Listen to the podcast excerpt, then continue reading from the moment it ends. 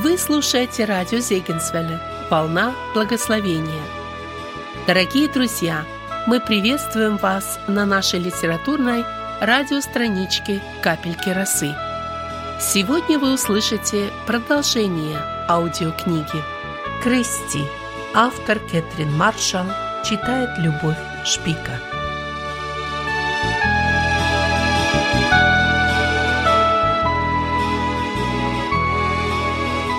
Мисс Элис позволила мне выплакаться и выговориться, молча гладя меня по спине. Услышав о моем желании уехать, она не начала протестовать или выдвигать какие-либо аргументы за или против, не задавала никаких вопросов и ни словом не обмолвилась о том, что я должна отработать до конца учебный год. Впрочем, ее молчание говорило красноречивее любых слов. Наконец я подняла голову и отвела волосы, прилипшие к мокрым глазам, чтобы взглянуть на безмятежную, статную женщину, сидящую на краю моей кровати. Мне надо было узнать, что она обо всем этом думает. Ее серые глаза смотрели на меня прямо, не мигая, и я видела в них глубины покоя и родники мудрости. Мисс Элис продолжала молчать. «Скажите, я не права?» — спросила я, вдруг засомневавшись в правильности своего желания уехать. Любой восприимчивый человек чувствовал то же самое —— ответила мисс Элис без всякой эмоциональности в голосе, словно говорила о чем-то совершенно обыденном. «Возможно, хорошо, что все сложилось именно так. Теперь для тебя самое время подумать, возвращаться домой или нет, но при условии, что ты примешь это решение на правильном основании». «На правильном основании? Как это?» «На основании реалистичного отношения к жизни». В жизни не часто увидишь что-то настолько же ужасное, как то, что я увидела сегодня вечером. Я знала, что в моих словах звучит бунт. Ты будешь удивлена, но с темной стороной жизни рано или поздно сталкивается каждый из нас, парировала мисс Элис. Решив покинуть дом и заняться учительской работой, ты осмелилась шагнуть за пределы своей личной теплицы. Я знаю это, потому что сама выросла в такой же. Именно в этот момент мы впервые сталкиваемся с реальной жизнью, и многим из нас хочется побыстрее вернуться обратно в свое убежище. Значит, вам тоже хотелось убежать отсюда? В ответ мисс Элис засмеялась настолько тихо, что ее смех прозвучал почти как вздох. Я, разумеется, я классический пример. В возрасте 16 лет у меня было одно, скажем так, неприятное переживание, настолько неприятное, что после него мне не хотелось больше никогда видеть никакой грязи, крови, болезни, жестокости, разврата или смерти. С того момента Бог мягко, но уверенно все больше отводил в сторону руку девочки, прикрывавшую ее детские глаза. Но как? Как он это делал? С помощью обстоятельств. Он снова и снова окунал меня в ситуации, в которых мне приходилось смотреть на, ну, в общем, приходилось видеть реальность. Трудное обстоятельство. Очень трудное. Очень. Мисс Элис подчеркивала интонацией каждое слово, это говорило о том, что она действительно сталкивалась в жизни с чем-то ужасным. Я всмотрелась в ее лицо в попытке понять, что скрывалось в ее мыслях. И это было хуже того, что увидела я. Решила я задать вопрос. Вас подобное явно не испугало и не ожесточило? В спокойной, печальной улыбке мисс Элис отразился целый калейдоскоп чувств. Да, намного хуже — задумчиво ответила она. Например, девятилетнюю девочку-инвалидку изо дня в день избивал любовник ее матери, а в конце концов жестоко изнасиловал ее, из-за чего она на следующий день умерла. Я надеялась, что мисс Элис не станет даваться в подробности. Сделав вид, что не заметила ужас, отразившийся на моем лице, она продолжала. Или в один из дней я вошла в хижину на склоне горы Хогбек и обнаружила там женщину, подвешенную за ноги к потолочной балке, а ее дегенерат-муж сидел, равнодушно глядя на ее мертвое тело, которое покачивалось на веревке. Оказалось, что ее убил именно он. Спросив его, зачем он это сделал, я услышала следующий ответ. Женщина, которая не может выдержать несколько часов подвешенной, вообще не женщина. Вот я и решил проверить. Пожалуйста, в отчаянии остановила я мисс Элис. Я не хочу больше ничего слышать. Она как-то странно на меня посмотрела. Кристи, ты восприимчива, но и я тоже. Хочешь знать, почему, глядя на абсолютное зло, я не ожесточилась и не обозлилась? Мисс Элис на мгновение умолкла, словно глядя в прошлое, а затем глубоко вздохнула и продолжила. Как я уже сказала, именно Бог отводил в сторону руку девочки, которой она прикрывала свои глаза. Он как будто говорил, «Я не могу использовать тепличных последователей. Это гипс, который крошится и ломается от жизненного давления. Поэтому ты должна увидеть жизнь такой, какая она есть, прежде чем сможешь что-нибудь сделать в борьбе со злом. Ты не можешь победить его, но я могу. В моем мире со злом можно сражаться только совместными усилиями. Ты и я. Ты сможешь побеждать каждый раз только вместе со мной, Богом, пребывающим в тебе. С того момента он всегда был рядом, глядя на ужасные картины со страданием, любовью и глубокой печалью. Его забота и любовь были слишком реальны, чтобы позволить горечи вырасти во мне. Но если Бог был рядом, глядя на все это, и ему не было безразлично, то почему он не вмешивался? Выдавила я из себя мучительный вопрос. Как Всевышний Господь, наделенный истинной силой и любовью, мог стоять рядом и наблюдать за тем, как насилуют маленькую девочку и вешают женщину? Почему Он не остановил этого? Он мог бы это сделать, если бы не наделил нас, людей, настоящей свободой выбора, мягко ответила мисс Элис. Мне это представляется так. Творец создал мир в виде кооперативного предприятия. Для того, чтобы оно могло действовать, ему пришлось наделить нас привилегией самим решать, следовать нам по его пути или не следовать. Но как? Как мы следуем по его пути? Он дает четкие наставления. Мисс Элис начала перечислять, загибая пальцы. Любите врагов, творите добро, будьте милостивы, не судите, прощайте. И самое лучшее из всех – давайте, и дастся вам мерой доброй, утрясенной, нагнетенной и переполненной отсыплют вам в лоно ваше. Чудесное обетование, на которое можно предъявлять права. Что значит предъявлять права? Мисс Элис немного помолчала, и у меня сложилось такое впечатление, что она не столько размышляла, столько слушала. Наконец она сказала: "Ты читала о том, как во времена первопроходцев люди предъявляли свои права на землю?" "Да", Тогда было доступно много плодородной земли, но для того, чтобы получить себе какой-нибудь участок, каждый должен был сделать шаг вперед и заявить о своем желании. Пока человек этого не делал, ничего не происходило. Конечно, это не совсем точная аналогия, но она помогает объяснить суть. У Бога есть для нас всевозможные богатства, и не только духовные. С помощью его обетований, записанных в Библии, он показывает нам, что для нас доступно – но все это изобилие не станет нашим до тех пор, пока мы, образно говоря, не застолбим конкретное обетование, показав тем самым, что мы принимаем этот подарок. В этом и заключается предъявление прав. Это для меня что-то новое, призналась я, но мне нравится. Лицо мисс Элис озарила чудесная улыбка, но оно тут же снова стало серьезным. Но давай вернемся к вопросу бегства обратно в нашу теплицу.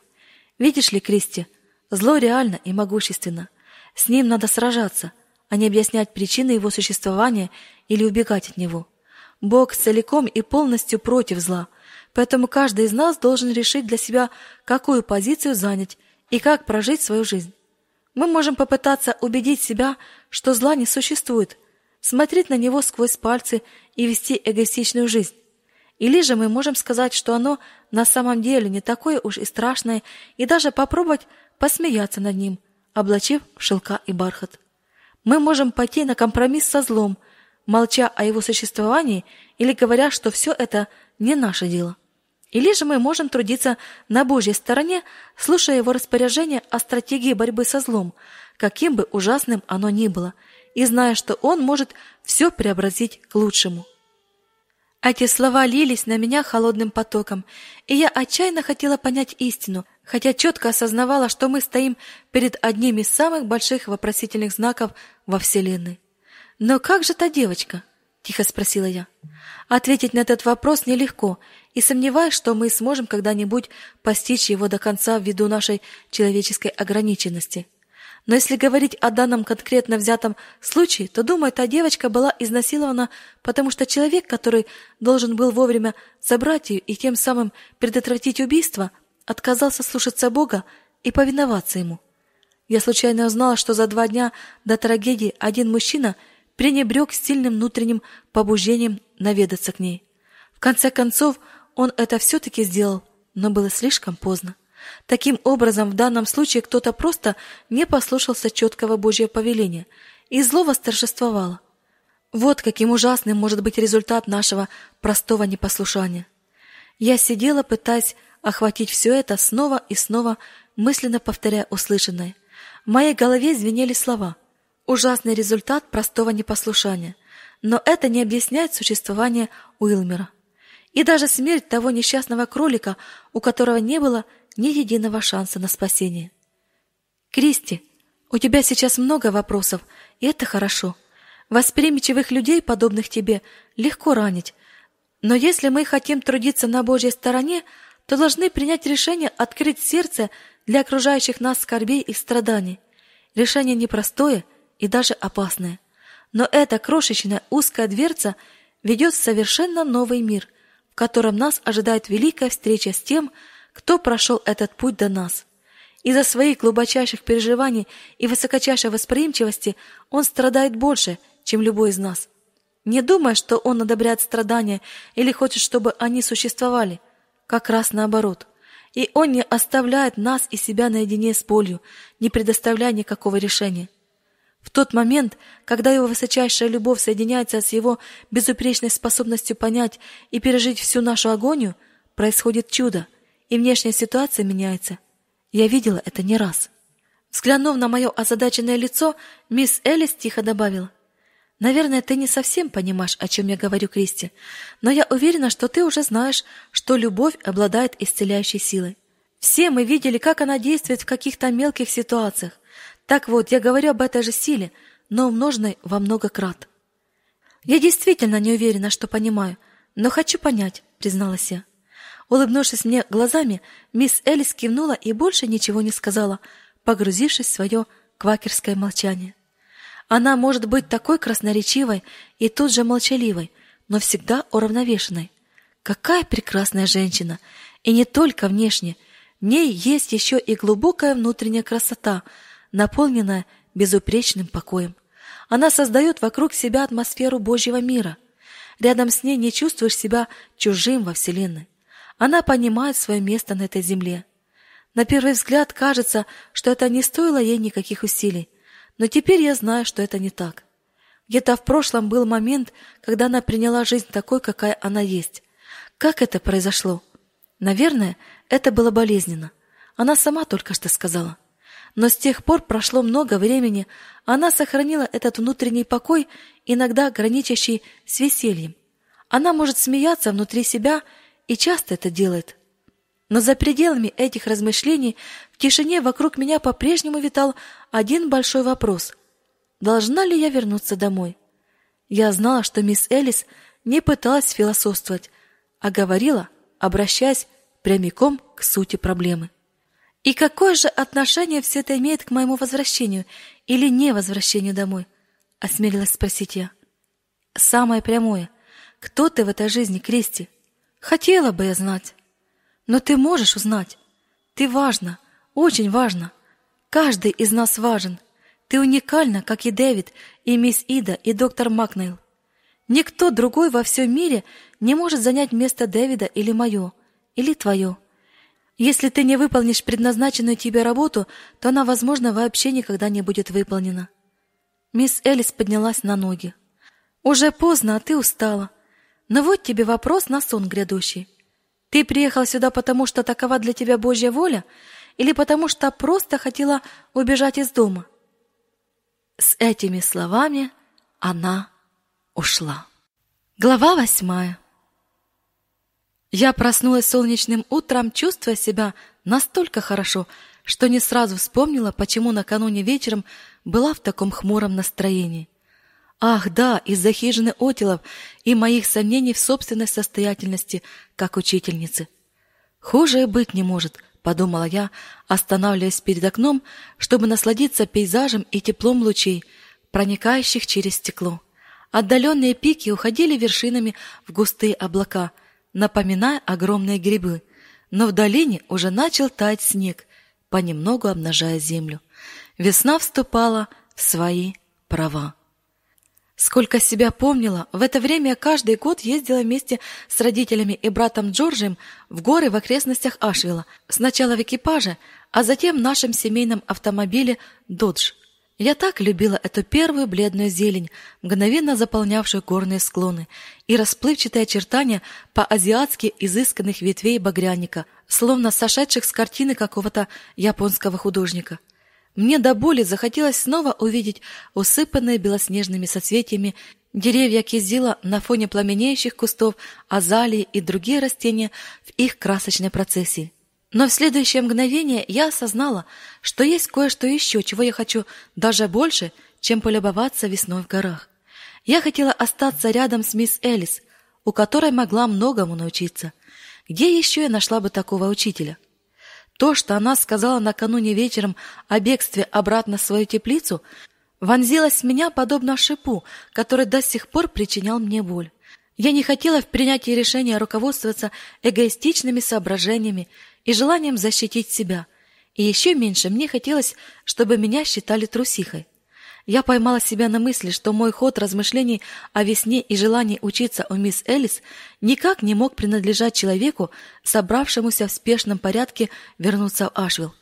Очевидно, накануне вечером, сама того не осознавая, я уже приняла решение остаться. Не знаю почему, но я чувствую, что этот ков — мой ков, а эти дети — мои дети. Хоть у меня не так уж много того, чем я могу поделиться, я должна сделать это здесь. Как вчера сказала мисс Элис, мне надо принять решение служить, пусть даже и в таких местах, где творится много зла. Что ж, я приняла решение. Дорогой Господь, мысленно сказала я, прислонившись лбом к холодному дереву подоконника. Наверное, я действительно приехала сюда, отчасти желая убежать из дома навстречу свободе и приключениям. Но вижу, что позволив мне сделать это, ты подразумевал что-то другое. Как бы там ни было, если ты сможешь использовать меня здесь, в Кове, то я готова. В то утро я вошла в класс с предвкушением. Пытаясь лучше понять моих детей, тем из них, которые постарше, я двумя неделями ранее дала домашнее задание.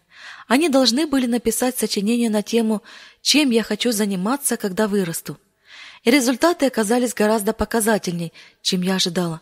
Например, Лара Спенсер написала когда я вырасту, я хочу, чтобы у меня было много туфель, как у Кэтскин из сказки, как минимум две-три пары. И еще хочу хороший дом, в котором на кухне будет много кастрюль, а на полу ковер настолько толстый, чтобы в него провалились ноги. У Роба Аллена были мечты иного рода. Иногда я чувствую себя одиноким. Мне хотелось бы высказать кому-нибудь мои хорошие мысли, но так, чтобы меня не подняли на смех. И еще я мечтаю научиться правильно излагать мысли на бумаге, чтобы их могли читать другие люди. Когда вырасту, не хочу быть мельником. Лучше просто читать книги. Раби Мэй написала, что хочет хорошо пахнуть, и чтобы у нее было много красивых блузок, как у мисс-учительницы. Смит Отил мечтал уехать подальше от дома на равнины и найти хорошую работу, чтобы не голодать. Было только одно сочинение, в котором прозвучали нотки фальши. Его написал Райтхольд. Ничего не подозревая, я взяла его однажды утром со своего стола и начала читать. Я поразмышлял над вашим вопросом и могу сказать, что когда вырасту, то хочу быть солидным мужчиной. Для меня была бы честь, если бы какая-нибудь взрослая женщина наподобие вас выбрала меня своим парнем. Честно говоря, когда я смотрю на ваши волосы и на красивую одежду, которая вам так к лицу, мысли о книгах сразу же улетают из моей головы. Мне было бы очень приятно как-нибудь пригласить вас на прогулку. Поняв, на что намекает Райт, я густо покраснев, поспешно отбросила листок на стопку других, прочитанных ранее, и тут же заметила усмешки парней в заднем ряду. Впрочем, сочинение Хольта принесло мне определенную пользу. Оно подняло в моем разуме вопрос, который теперь вызывал у меня чувство глубокой обеспокоенности. С какой целью эти парни посещали школу? К этому моменту я уже знала, что все обитатели Кова удивлены появлением в школе Ланди Тейлора, учитывая, что ее посещали дети Алленов. Я впервые в жизни лично столкнулась с семейной враждой, с которой считалась даже мисс Элис. Когда я спросила об этом Дэвида, он объяснил. В былые времена Аллены и Тейлоры даже стреляли друг в друга. Не думаю, что кто-то из них уже помнит, из-за чего началась эта вражда. Я тоже не имею об этом ни малейшего представления. Птичий глаз впервые позволил Ланде приблизиться к школе, и людей это вызывает подозрения. Но, возможно, учение мисс Элис о прощении наконец пробило брешь в ненавистнических традициях Кова. Мне хотелось бы верить, что так и есть, но, к сожалению, я питал твердую уверенность в том, что за поведением Тейлоров скрывается что-то другое. Тем временем сочинения детей все больше открывали передо мной драматичную картину нищеты Кова. Большинство мальчиков и девочек не видели ничего дальше ближайшего урожая кукурузы. Для них богатством была даже одна пара обуви, и почти все они имели очень смутное представление о том, как выглядит жизнь за пределами этих гор. Естественно, миссия была отражением этой бедности. Куда бы я ни повернулась, я постоянно сталкивалась с отсутствием чего-либо, в чем мы нуждались. После того, как я закончила проверять сочинения, в один из дней я с блокнотом и карандашом в руках решительно отправилась инспектировать здание миссии. Я знала, что некоторые из моих учеников живут в очень стесненных обстоятельствах. Другим же, чтобы добраться до школы, приходилось преодолевать большие расстояния. И иногда это было сделать совершенно невозможно из-за глубокого снега или бури. Столь нестабильная посещаемость мешала работе классных групп, сильно ее замедляя. Учитывая это, мисс Элис и Дэвид уже давно размышляли над тем, чтобы на зимний период селить некоторых детей в здание миссии. Именно поэтому они спроектировали его таким большим. Просторное помещение на третьем этаже можно было бы использовать в качестве общежития, но прежде чем хотя бы начать что-то делать в этом направлении, мы нуждались во всевозможных ресурсах, включая деньги на еду для юных постояльцев. Итак, я начала составлять список. Ни на одном окне не было штор, а на полах отсутствовали дорожки. Все самодельные матрасы находились в ужасном состоянии. Бельевой шкаф был почти пустым. Мы нуждались в простынях, полотенцах и одеялах. На кухонных полках мисс Иды не было даже простейших моющих средств для уборки. Затем мои мысли переключились на двор. В распоряжении миссии не было лошади, а только старичок Тео, мул с покалеченным бедром. Мисс Элис ездила верхом на собственной лошади по кличке Голди, но рассчитывать на нее не приходилось, поскольку из-за своих дальних поездок мисс Элис проводила в Каттергэпе не больше недели в месяц. Мы с Дэвидом уже обсудили тот факт, что покупку лошади больше нельзя было откладывать на потом.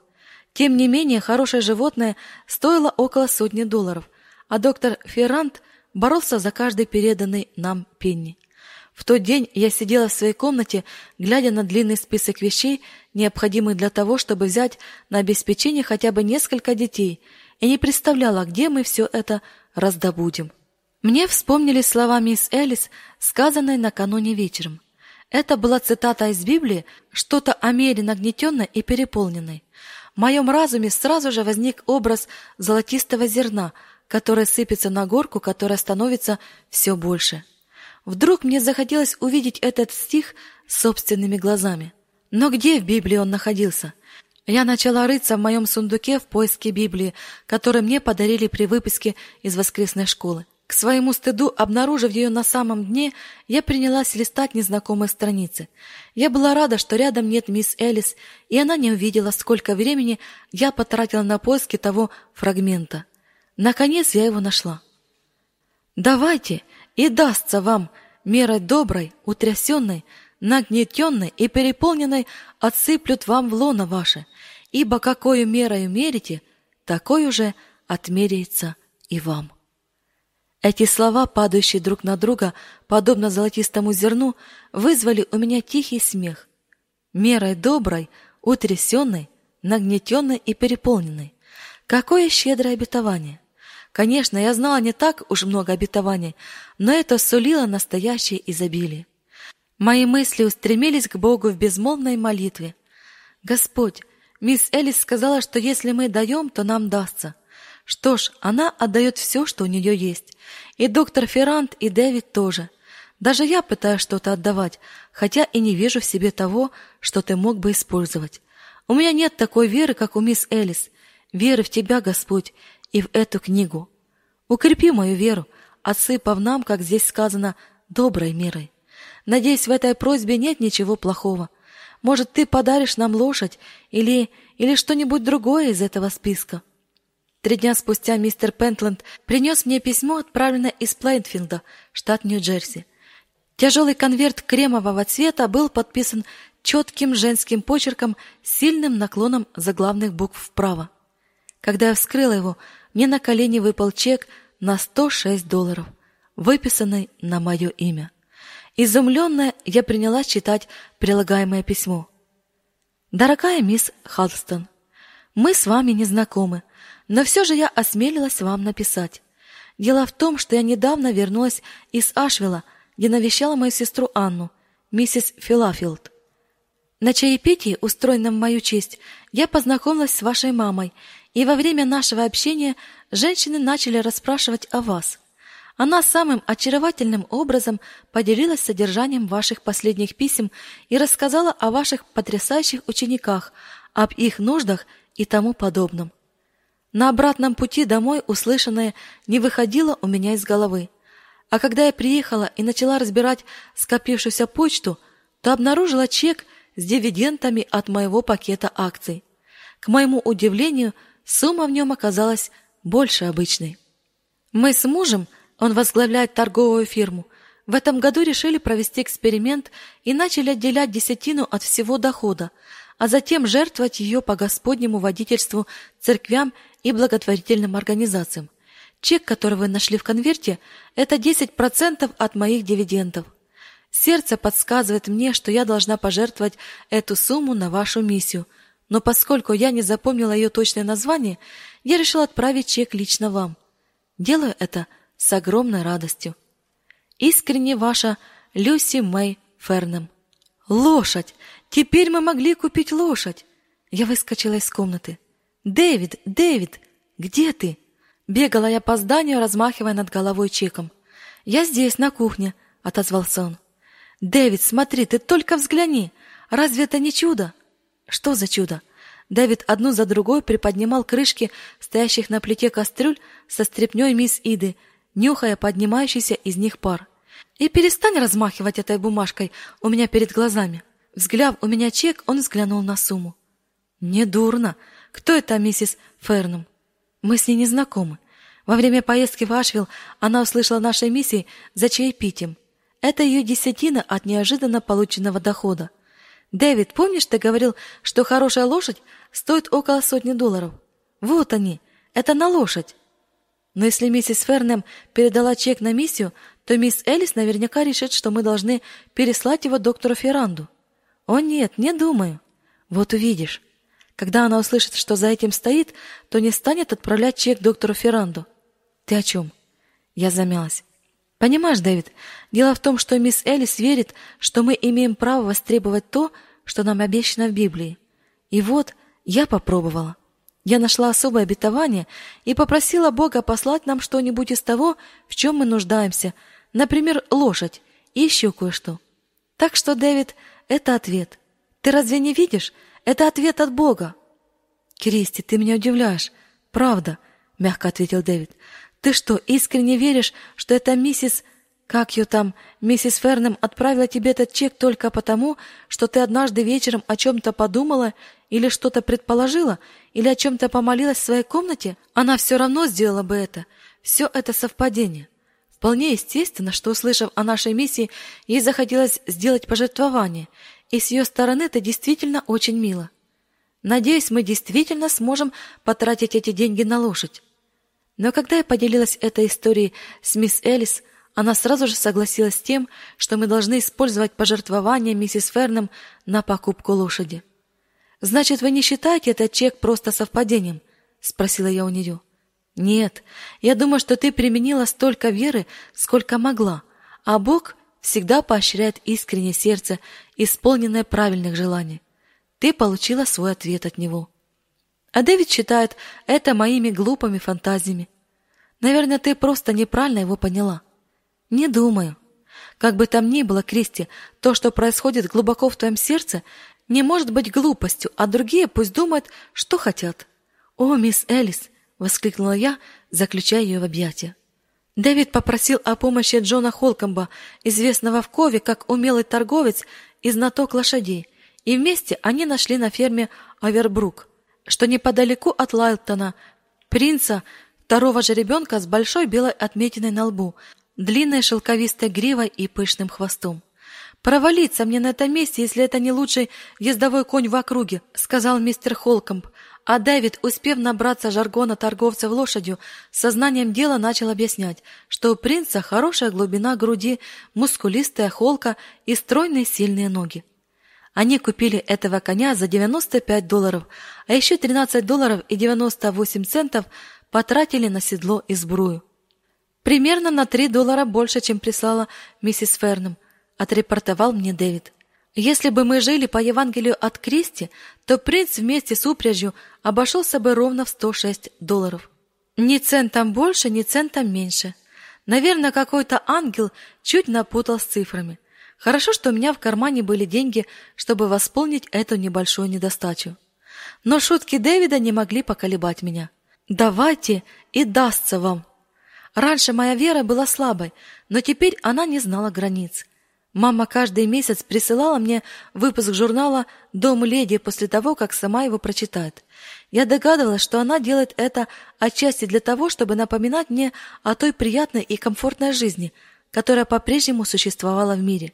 Однажды вечером я листала самый последний номер, просматривая рекламные объявления, и мне озарила неожиданная идея. А что если попросить этих рекламодателей сделать пожертвование для нашей миссии, но не деньгами, а их товарами?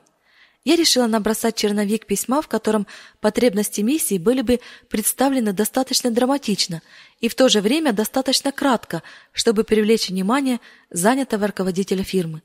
Я взяла тот же блокнот, в котором ранее составила список нужд, и открыла его на чистой странице.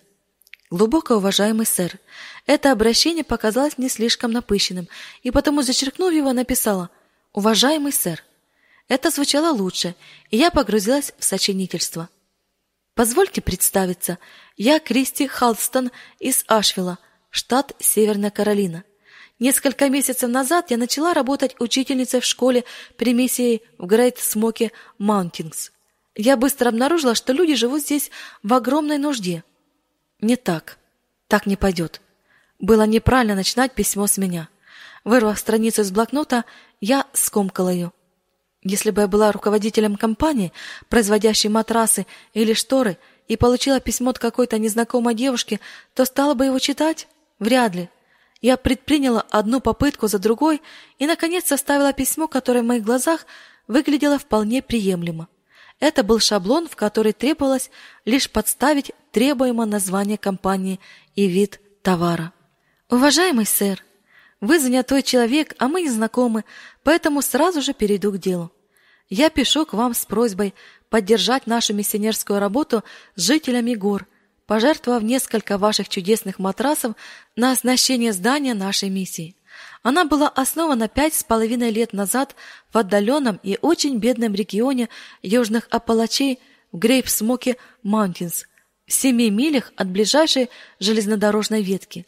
Мы занимаемся межденоминационной работой и в данный момент подчиняемся внутренней американской миссии, возглавляемой доктором Мерсером Феррандом из Блашвилла, штат Арканзас.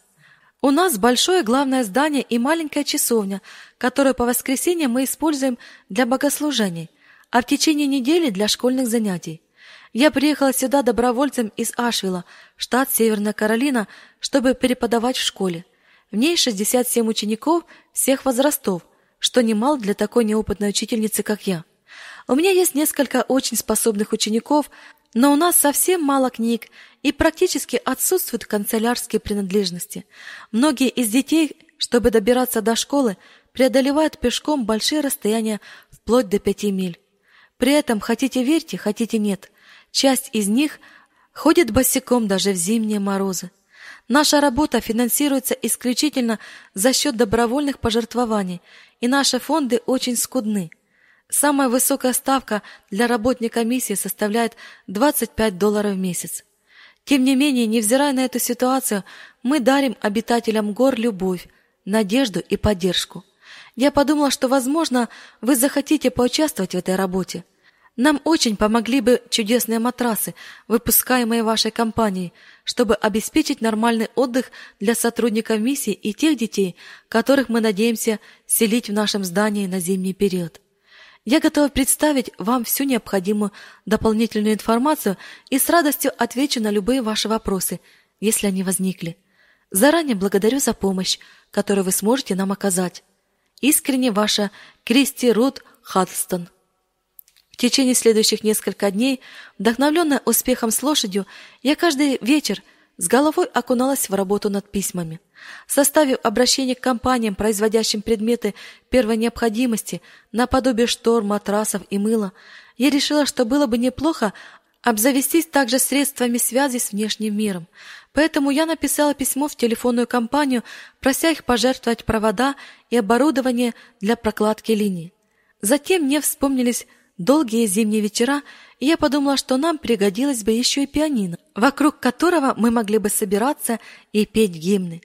В итоге я составила послание еще и для известного производителя музыкальных инструментов Lion and Hilly.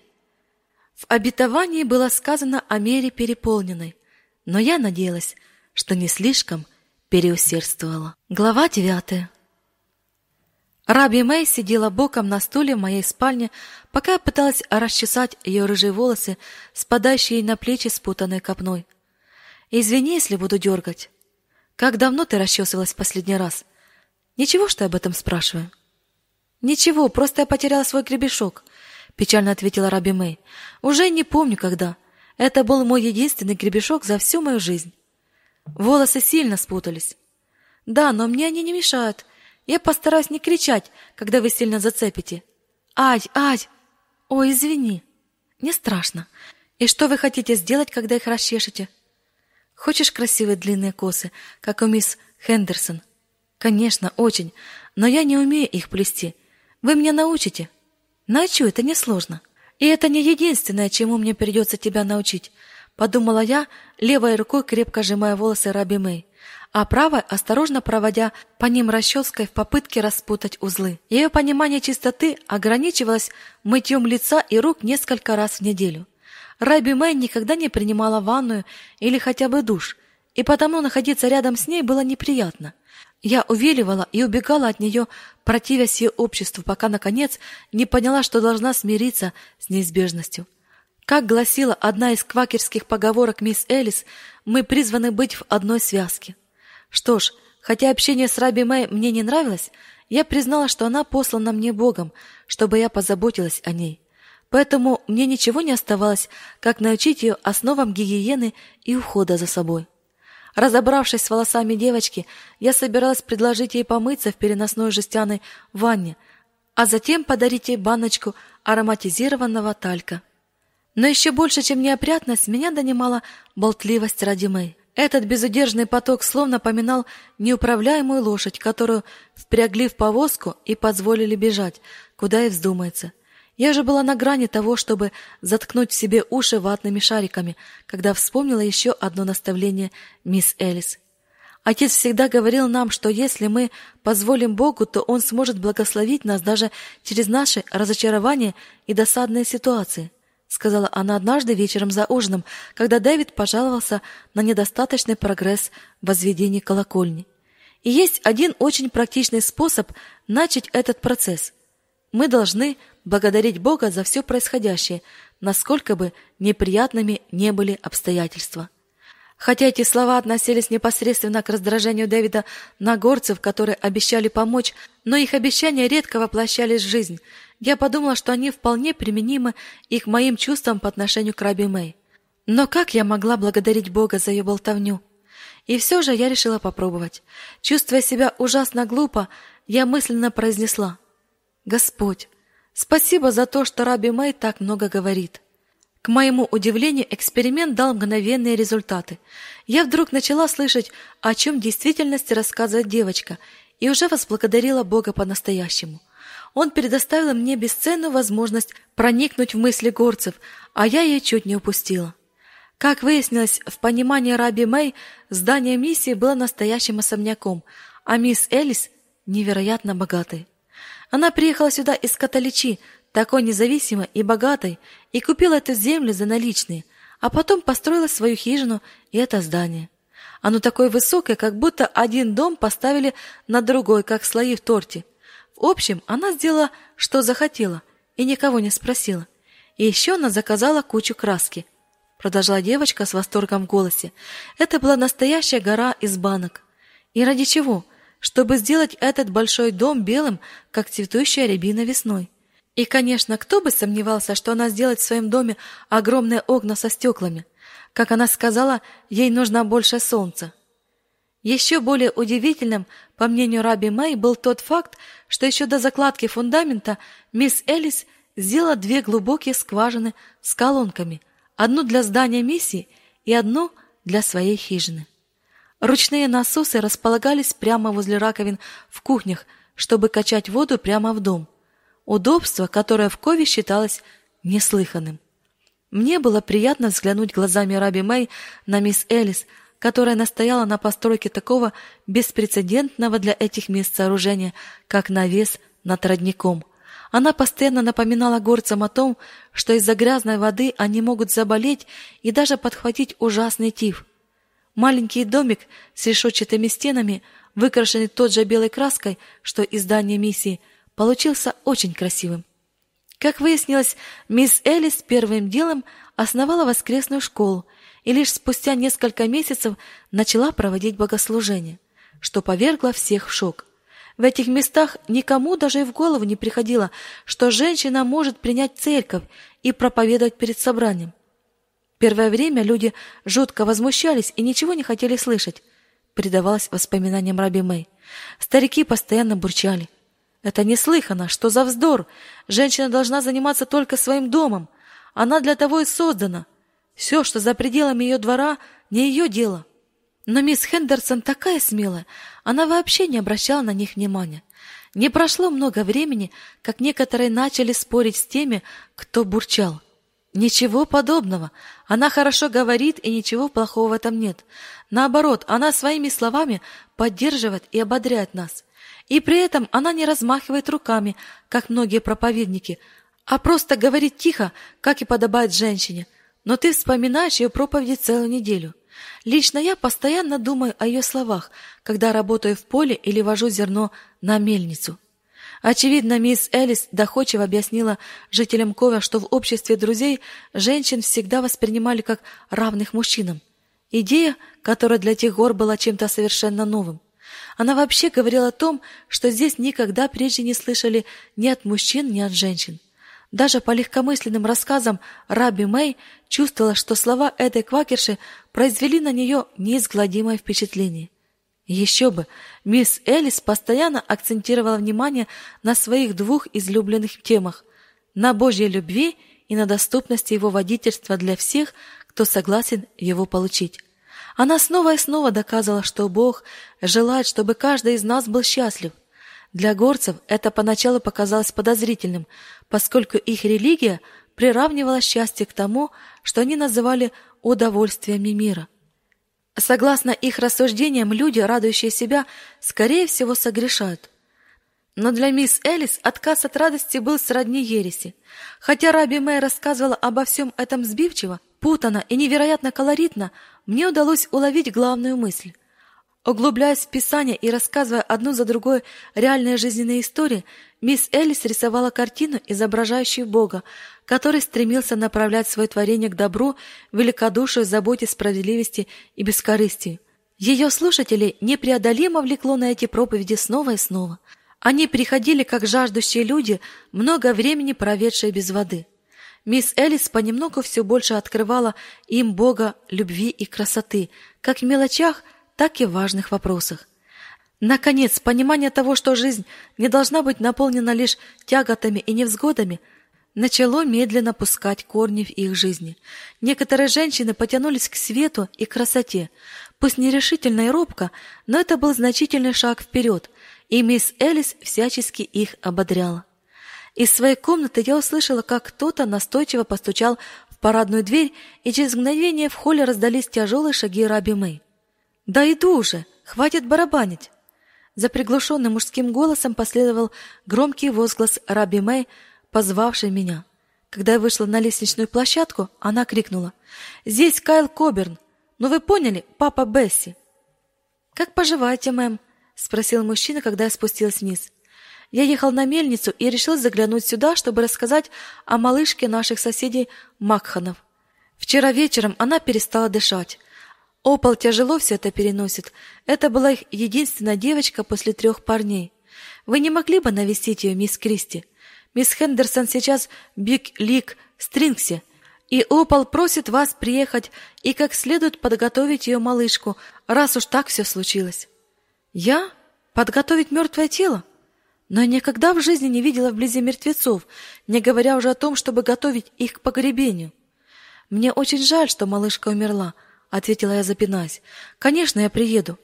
Айзек говорил в школе, что его маленькая сестра плохо себя чувствует. Что с ней случилось? Макханы думают, что у нее увеличилась печень. Они даже не успели вызвать доктора Макнила. Я уже собиралась спросить, что значит увеличилась печень, но тут же решила, что лучше подожду и выясню это у Дэвида или мисс Элис. Как вы думаете, мистер Коберн, у миссис Маккан есть платье для девочек? Вряд ли. В таком случае я попробую найти что-нибудь здесь. И еще, я не уверена, что помню, как добраться до их дома. Ну, вы знаете тот ручей, что начинается здесь, Катер-Брэдж? Я кивнула. После того, как он разделится надвое, идите милю вдоль правого русла, а потом поднимайтесь на гору Колдспрингс. За перевалом сверните направо во второе ущелье и идите вдоль Терки Трот Крик. К счастью, мне на помощь пришла Раби Мэй. Я знаю, где это, я покажу вам дорогу. Пока я искала детское платье среди подержанной одежды, которую иногда присылали для миссии, мне было ужасно досадно, что рядом нет мисс Элис или Дэвида. Куда он уехал? Навестить кого-то из прихожан? Готовить ребенка к погребению больше подобало ему, чем мне. Но как я могла отказать просьбе миссис Хакхан? Наконец я нашла подходящее платье, а в своей спальне взяла несколько лент от подарков, подаренных мне на память друзьями перед отъездом из Ашвилла. Сложив все это в корзинку вместе с куском мыла, чистыми тряпицами, несколькими английскими булавками и катушкой ниток с иголкой, я вышла из комнаты. Когда мы отправились в путь, уже было два часа дня. Раби Мэй хорошо знала дорогу, но все же мы шли довольно долго. Наконец мы достигли края просеки у подножия холма Мигбат за ручьем Холспрингс-Бренч. В отличие от всех остальных домов Кова, которые я видела прежде, хижина Макканов стояла внутри подковообразной излучины широкого ручья. Можно сказать, что это был полуостров, окруженный с трех сторон водным потоком, за которым возвышались поросшие лесом горные склоны. Возле хижины тоже росли несколько старых деревьев, голые кроны которых контрастно выделялись на фоне зимнего неба. Пришли. Это и есть дом Макканов. Приставив ладонь к губам, Раби Мэй крикнула. «Эй, мы уже здесь! Раби Мэй и мисс Учительница!» Почти мгновенно на покосившемся крыльце появилась худая фигура молодой женщины с пышными каштановыми волосами. Она пыталась отвести их на бок, но они были подколоты очень небрежно, и потому длинные локоны все время падали ей на щеку и шею. Карие глаза смотрели на меня с худого лица, настолько изнуренного, что миссис Маккан выглядела больной. На ней была юбка, старая кофта на пуговицах и мужские туфли на босую ногу. Дом был поднят на сваях на несколько футов от земли. Он состоял из двух частей, соединенных крытым проходом, грубо сколоченным из досок. Как и другие горные хижины, это ни разу не красилось. Ее стены от постоянного воздействия влаги и ветра приобрели светло-серый цвет. Покосившееся крыльцо удержали от падения лишь несколько жердей, подпиравших его с одной стороны. Миссис Маккан встретила нас очень радушно. Ей явно хотелось выговориться. Малышка плакала всю ночь, и мы подумали, что у нее увеличилась печень. Миссис Маккан, я никогда о таком не слышала. Что значит увеличилась печень? Это бывает у многих новорожденных. Вы берете левую пятку и правую ладошку ребенка и сводите их, чтобы они прикоснулись друг к другу. Потом берете левую ладошку и правую пятку и делаете то же самое. Если они не могут прикоснуться друг к другу, то значит у малыша увеличена печень. И что вы в таком случае делаете? Надо силой заставить руку дотянуться до пятки. Когда я потянулась сильнее, малышка закричала, а потом побелела и обмякла, как выстиранная тряпичная кукла. После этого я уже не пыталась ничего с ней делать, а только всю ночь поила ее чаем, но это не помогало. Перед самым появлением солнца мы услышали, как в стену постучала смерть, и малышка сразу же перестала дышать. Миссис Маккан тихо заплакала, вытирая глаза краем фартука. Она ввела нас в дом и указала на маленькое тельце воскового цвета, лежащее посреди большой кровати. Его лицо было закрыто белой тканью. От ужаса случившегося меня охватила слабость. Малышка, наверное, получила серьезное повреждение внутренностей, и при этом она была желанной дочерью. Опал Маккан не относилась к числу бессердечных, равнодушных матерей, но действовала из любви, очерненной невежеством и предрассудками, переданными ей из предыдущих поколений. В тот момент я впервые в жизни испытала настоящую скорбь. Да, у меня бывали детские разочарования, и люди не раз задевали мое самолюбие. Мне было знакомо и ощущение утраты, но по сравнению с тем, что я пережила в доме Макканов, все эти чувства были поверхностными и эгоистичными. Я впервые ощутила горечь чужой скорби на языке. Из всей боли мира в моем сердце, как в зеркале, отразился всего лишь один эпизод из бесчисленных горестей и гнусностей, причиняемых невежеством и небрежностью. Опал Маккан не понимала, что делает, и, зная это, я должна была понять и простить ее, иначе не смогла бы никак ее утешить. Желая хотя бы на мгновение отвести взгляд от мертвой девочки, я повернулась к трем сыновьям Макканов, которые стояли в дальнем углу комнаты, молча наблюдая за происходящим. Тут и Винсент еще были совсем малышами, а самому старшему из братьев Айзеку уже исполнилось двенадцать. У него были темные мамины глаза, что выглядело необычно, учитывая его почти белые волосы. Сама не знаю почему, но Айзек казался мне миловидным. Возможно, причина заключалась в том, что его щеки еще не лишились детской пухлости, а задумчивые глаза смотрели на мир с недоуменной непосредственностью. На нем был его обычный поношенный комбинезон в заплатах, надетый поверх не менее ветхой рубашки и тяжелые рабочие ботинки, явно на несколько размеров больше, чем надо. Карие глаза Айзека, удивившего свою учительницу в новой роли, следили за каждым моим движением. Отец семейства Том Макхан неуверенно, приблизившись, пожал мне руку. Затем ко мне обратился мужчина постарше, которого все называли дядюшка Боб. «Как поживаете, мисс? Мы очень рады, что вы к нам добрались». Он улыбнулся мне, не раздвигая губ, в попытке скрыть тот факт, что у него во рту почти нет зубов. Я много слышал об этом человеке. Каждый раз, вспоминая о нем, обитатели Кова начинали смеяться – Макушка дядюшки Боба была зеркально лысой, а остатки длинных вьющихся волос беспорядочно развивались над его ушами, как пух, придавая ему озорной вид. Эту удивительную картину дополнял римский нос, глубокие морщины вдоль лба и вокруг глаз и густая щетина на подбородке. «Если хотите, я вам покажу», — сказал дядюшка Боб. «Давайте я принесу воды». Очевидно, она нужна была для того, чтобы омыть тело перед тем, как его нарядить. Это означало, что избежать неизбежного мне не удалось. Пока дядюшка Боб ходил за водой, я увидела, что главная комната хижины загромождена пятью кроватями, а возле очага установлена деревянная рама с натянутым на ней одеялом. Вот и я. Дядюшка Боб поставил на пол возле меня ведро воды. Думаю, этого хватит, и вам еще понадобится вот это. Он протянул мне медный таз. Пока мы с Раби Мэй омывали мертвое тело малышки, мисс Макхан сидела на краю кровати, наблюдая за нами. На тонких веках девочки до сих пор были видны тонкие синие прожилки. Розовый ротик был слегка приоткрыт, а нижняя губа искривлена болью. От этого зрелища у меня внутри все переворачивалось. «Думаю, так и должно было случиться», — сказала миссис Макхан. «Такова воля Господня, и мы должны ее принять. Господь дает, и Он же забирает. Благословенно Его имя». Если бы она продолжила еще немного, то, наверное, я просто закричала бы. Чтобы сдержаться и не высказывать всего, что было у меня на уме, мне пришлось прикусить губу. Однажды я обязательно ей все это выскажу, но не сейчас и не здесь. Эта мама должна когда-нибудь понять, что Божьей волей для нее была эта хорошо сложенная девочка со светлыми кудряшками на красивой головке. Когда я взяла крошечную ладошку, чтобы омыть ее, Ощутив эти окоченевшие пальчики, которые должны были бы ухватиться за мою руку, мне захотелось выплеснуть свой гнев на что-нибудь или на кого-нибудь.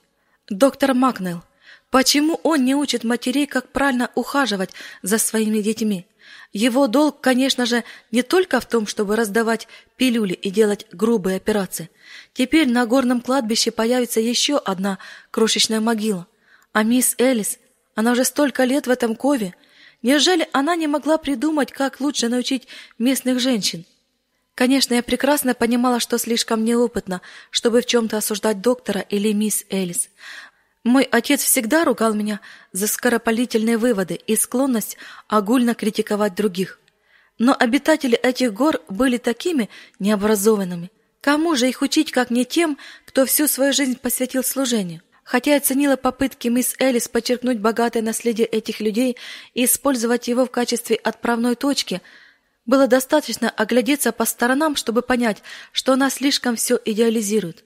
Это было средневековье, но не то, в котором жили благородные рыцари и прекрасные дамы. Пусть даже у их хижины живописная соломенная крыша, о какой романтике может идти речь, когда в одной общей комнате спит восемь-десять человек – не пользующихся не то что ванной, а даже уличной уборкой. Какой бы ни была эпоха, нет ничего привлекательного в отсутствии проточной воды, в овшах на человеческом теле и в том, что некоторые женщины до сих пор в 1912 году чистят зубы веточками нисы, обмокнутыми в нюхательный табак. Неудивительно, что здесь у многих зубы выглядят просто ужасно или вообще отсутствуют.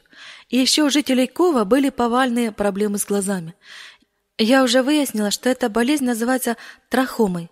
Это была опасная инфекция, которая, если ее пустить на самотек, могла привести к слепоте. Вдруг дверной проем заслонили тяжелые тени. Оглянувшись, я увидела трех мужчин –